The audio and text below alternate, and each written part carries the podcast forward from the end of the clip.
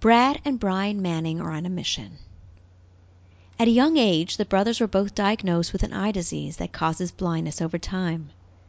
Determined to find a cure for themselves and others like them, they recently left careers in finance to start a clothing company, Two Blind Brothers, which donates 100% of its profits to blindness research.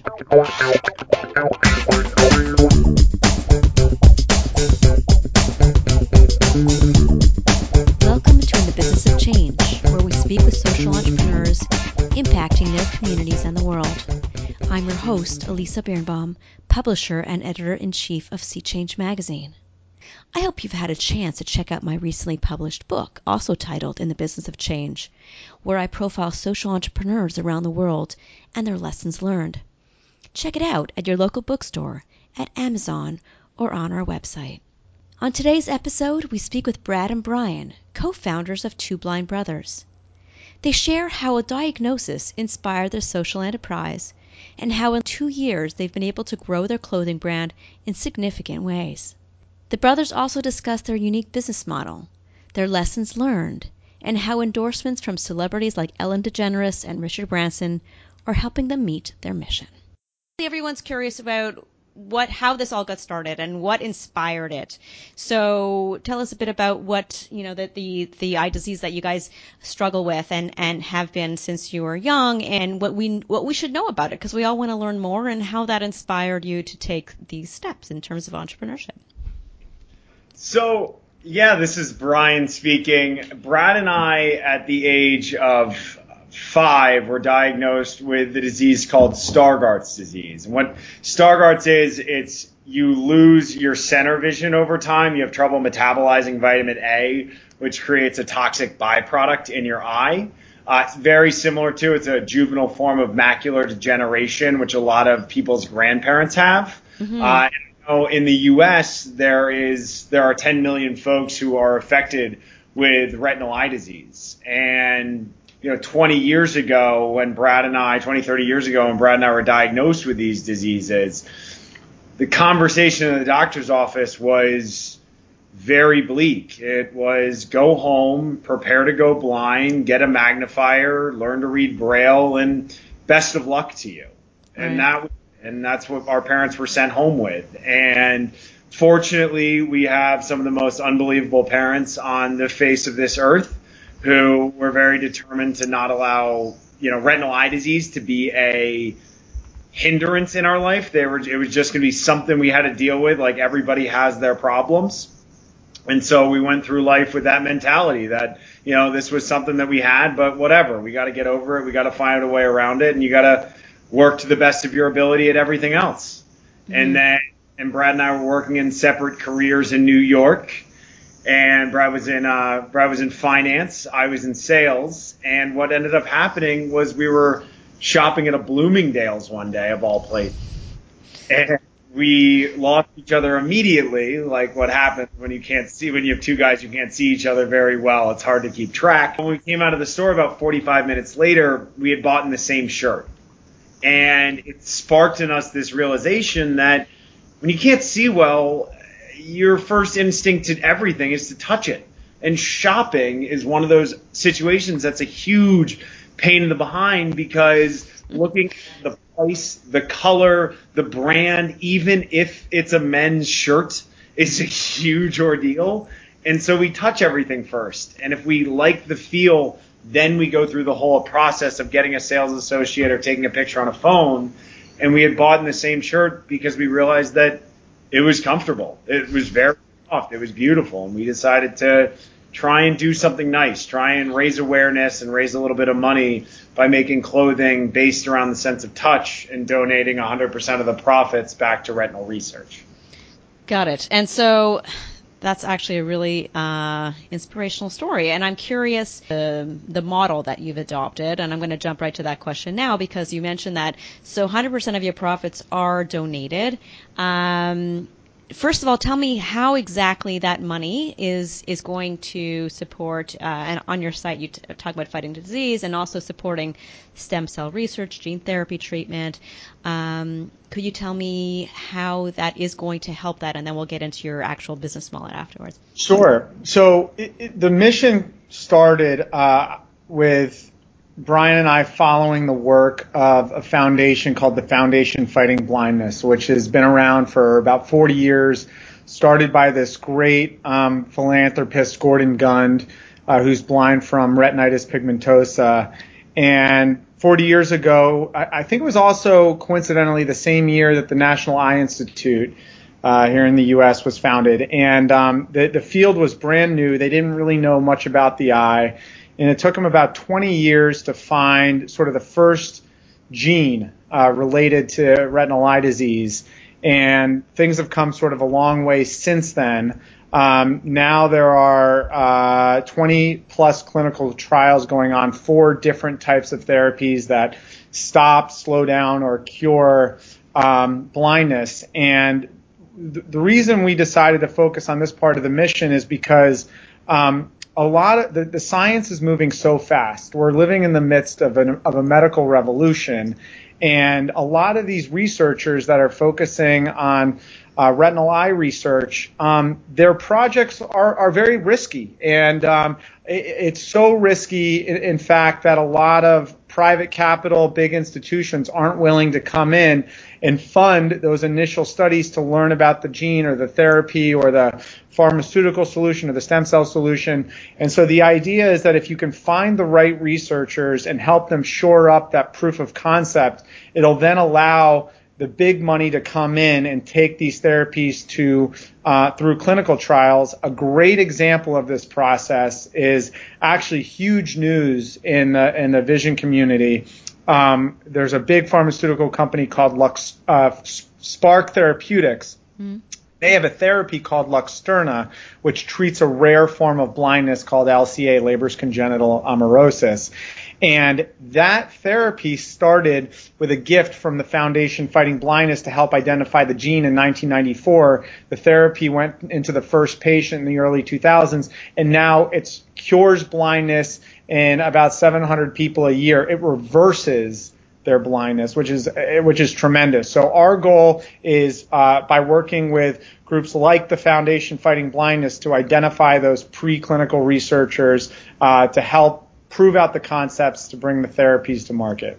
Okay. Um, that's that's amazing. And so, how long have you been around for already? I think we had our two and a half year birthday, and yes, we celebrate half birthdays here. Two brothers just love them. Uh, I think we had two and a half year birth. We're going to be two and a half in about two weeks. Okay, amazing. And you actually, you're you donate 100% of your profits. We mentioned that. Uh, are you? Do you see? I see on your your website you call yourself a, sort of a charity as well as a social enterprise. Could you explain more how um, how that works and the model mm-hmm. that you use, and how do you plan? You know, in terms of sustainability, you know, if you're giving everything away, how how do you stay afloat? Like, what what are your plans?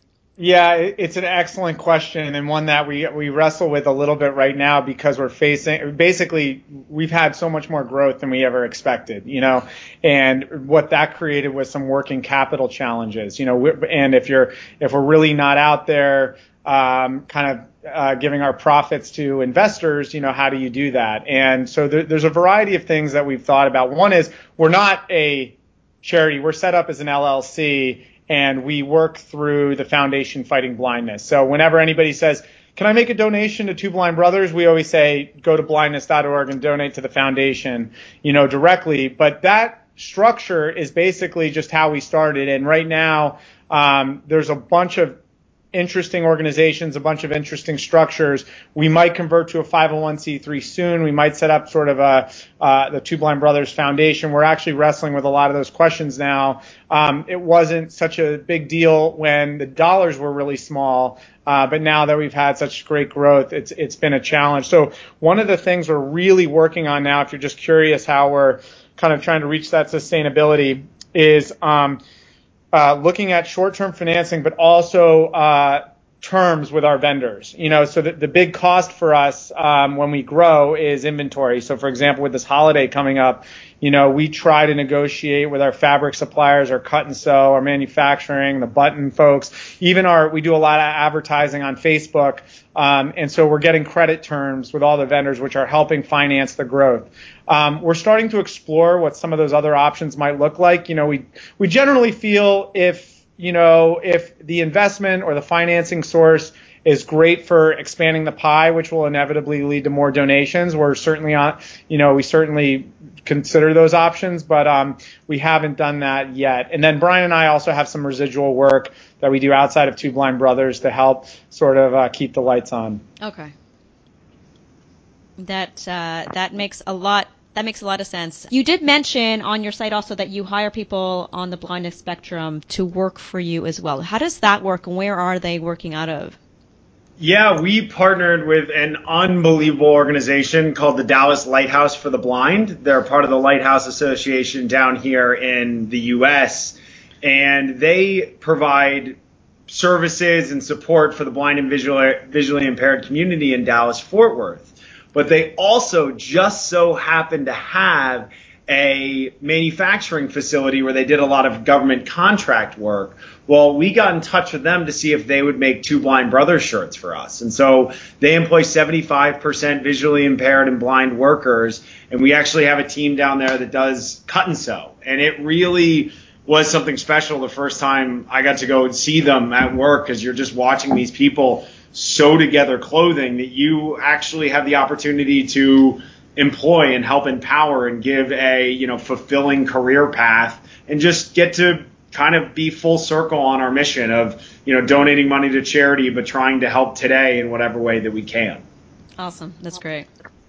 Um, what how about uh, the impact that uh, celebrities like Ellen has on on on your work and and your success and what you're able to accomplish. I mean, these things, you know, it's it's it's impressive that you're able to get attention like that. And but it, you know, in in strategically speaking, it's it's it's really important. It's great. It it helps for sure. Well, I mean, I am putting words in your mouth now. What do you tell me. what do you think? Um, so Ellen specifically had a tremendous impact on our business. I mean, she had us on her show on January 4th of 2017, and um, you know, up until that point, you know, Brian and I were shipping orders out of our apartment here. We had a few hundred shirts in stock. We were harassing our friends. We had built our own sort of Squarespace website to do it and harassing our friends to buy. And um, it was really a huge inflection point. And very humbling um, to Brian and I. I think one of the things that really hit us uh, after that moment is that you know it, it's rare in life that you're given these opportunities um, where you're given attention on something that you care about and you're trying to make a difference in, and, and that her her um, endorsement as well as a few other big media hits at that time really um, uh, was enough for us to make the commitment to really dedicate uh, the vast majority of our time to, to this project because uh, because we just felt this responsibility to this community and we saw it in the comments on our social we saw it in our message in the messages that we received after um, being on the show. And you know we're just super grateful and and and we're humbled by how um, how somebody who isn't necessarily themselves affected with an eye disease um, is willing to lift up that story. And, and it's not just Ellen, it's people, it's people who care about social causes all over the spectrum. Um, and we've had a few other great endorsements from people like Richard Branson of the Virgin Group, and we got a great um, plug from Ashton Kutcher and Sheryl Sandberg, the CFO of Facebook. And w- without them, I don't know where we'd be. They've, they've certainly helped us a lot. And the only thing I'll add is that you know these these larger name celebrities do a ton to propel your business forward. But a lot of the magic from our success has to be attributed to just normal people who have a brother with visual impairment or a son or a daughter or a grandparent or just somebody who sympathizes with our cause who you know who shares our video who tells a friend that you know people seem to overestimate the power of a genuine relationship and how influential the average person truly is and they and the amount of support and love and energy we've gotten from them has been truly astounding and it's something we wouldn't even have a project if it wasn't for all the people out there who just were the kind enough to support us that's amazing, um, and and I agree with that. That's that's a, that's an important uh, point. Um, any uh, well, first of all, I want to know where can people purchase online, fully online, or is, is that is that the best place to to find yeah, products? They, okay. they they can either hunt down our headquarters and uh, grab a co- grab, grab a coffee with Brian and I in New York City um, which we do on occasion. People will buzz our offices thinking it's a retail store and it's, it's our uh, office headquarters, and we're always happy to meet everybody. Um, but we also, um, but we sell online. Uh, we sell, we do pretty much 100% of our sales online at Two Blind Brothers, all spelled out, um, twoblindbrothers.com. Okay. Okay. And uh, any words of advice that you would offer other people, like you said, it's not just you know, uh, you know, there's a wonderful things about having celebrity backing you, but it's it's the work that you do and and how you attract that um, people following you and and people supporting you. But but what would you advise other people on how to attain that type of um, achievements? How how to get there? What what would you tell other people? For other social entrepreneurs? Yeah you know, we, we talked to a lot of folks about this, and Brian and I didn't come into this project with any expertise in that particular space, but we've learned a lot. And one of the things that we've learned is that if you can boil your social mission down to an individual story, um, with those ideas of strong storytelling, it, it, it has a dramatic effect because people will connect with it a lot more. I think one thing that's helped us a lot is we are uh, Brad and Brian of Two Blind Brothers, um, and we'll talk to groups like the Foundation Fighting Blindness, which has thousands and tens of thousands of stories, um, but it's hard for them to sort of uh, wrap their mission up into one story. So if you have the ability to boil your story down to its um, component parts and, and, get it out there, that's really helpful. The other thing is um, we've grown through social. We've grown through Facebook and Instagram, both organically but also paid. And I really want to express how powerful these platforms are for getting a niche brand, a niche product, or a niche message in front of the right audience. You know, if we had to compete on just, uh, you know, a, a, comfy shirt at a, at a great price, um, we wouldn't have been successful. But because we can really identify those people through the social platforms that care about cause driven brands that are in the market to buy some clothes that you know respond to everything that we're talking about that empathize with eye disease. I mean that's what really helps is is reaching that niche audience. It, it's a place that a lot of big brands can't compete in. And i have you know two things. One is while you are still relatively small, do all of the things that aren't scalable for J. Crew or Gap or Mr. Porter or Vince, because Brad and I will get emails every day around a mother who just had a son diagnosed, or you know from somebody who hadn't met anybody else with an eye disease, and we'll send them a message, or we'll get on the phone with them, or we'll open up a dialogue to them and try and help and support them and give them all the advice that we possibly can not always perfect advice, but the best that we have. And, you know, we like to think that that's a relationship and a connection that no other brand is willing to put in for that person. And when that mother is thinking about what to get for Christmas, you know, she's going to, the two guys who called her when she was upset about her son's diagnosis are probably going to be the first ones coming to mind. And we do everything from an altruistic standpoint, but we're still small enough that we can make that effort to get in touch with every single person mm-hmm. to the best of our ability. And two, and this has been especially when you have a social component to your brand, you can ask a lot of people for a lot of things and people are willing to help. You know, we have had a ton of friends who have volunteered their time and their expertise to get this project off the ground. We've had people help us with getting a better supplier. They've helped us with getting our social ads up and running and helped us with email. Just helped us, and all it took was us asking. Because if you don't ask, you're going to get a lot less help than if you just say, hey, would you mind? And most people are very receptive, and the one that aren't are very polite about not being receptive. Good point. Good point. Um, thank you. And I just wanted to leave with one last question, which is just to ask you if you had any what, what your what your hope is, what your plans are for the future, what do you anticipate, and anything you want to mention in terms of those plans or hopes, um, giving you a chance to do that. Love to hear it. Yeah, uh, well, a couple things on the mission side. You know, we want to be responsible for helping fund additional cures for blindness. I mean, that's the mission of the company. That's the reason we're doing what we're doing, and you know, that's what we're laser focused on.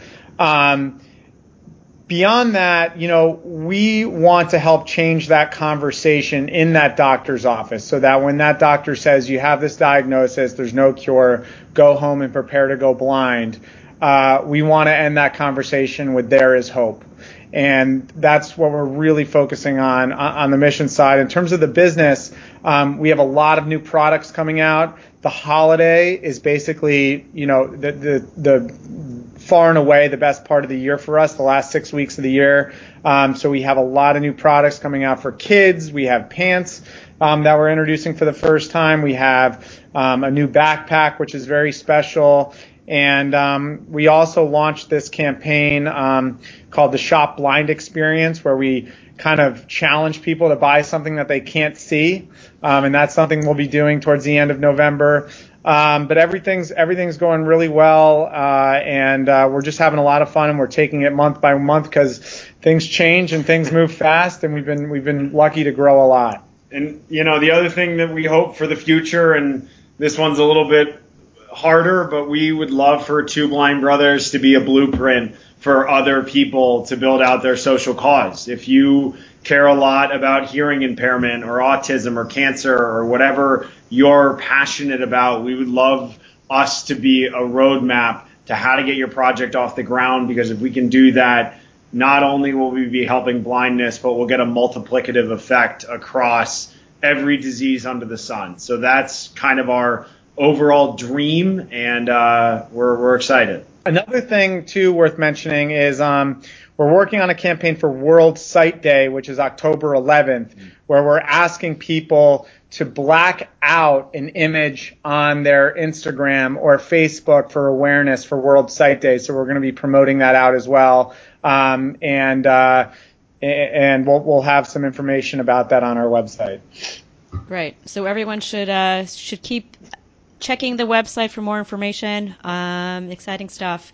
Uh, congratulations, you guys are amazing, and thank you so much for taking the time. I really, really appreciate it. Thank you. We we really love what you guys do, and we appreciate it. Happy to be here. Thank you so much. Bye, guys. Bye. Bye. Thank you for listening to In the Business of Change. Be sure to subscribe to our podcast to hear other conversations with inspired social entrepreneurs and changemakers working on challenges in their communities and across the globe. I'm your host, Elisa Birnbaum.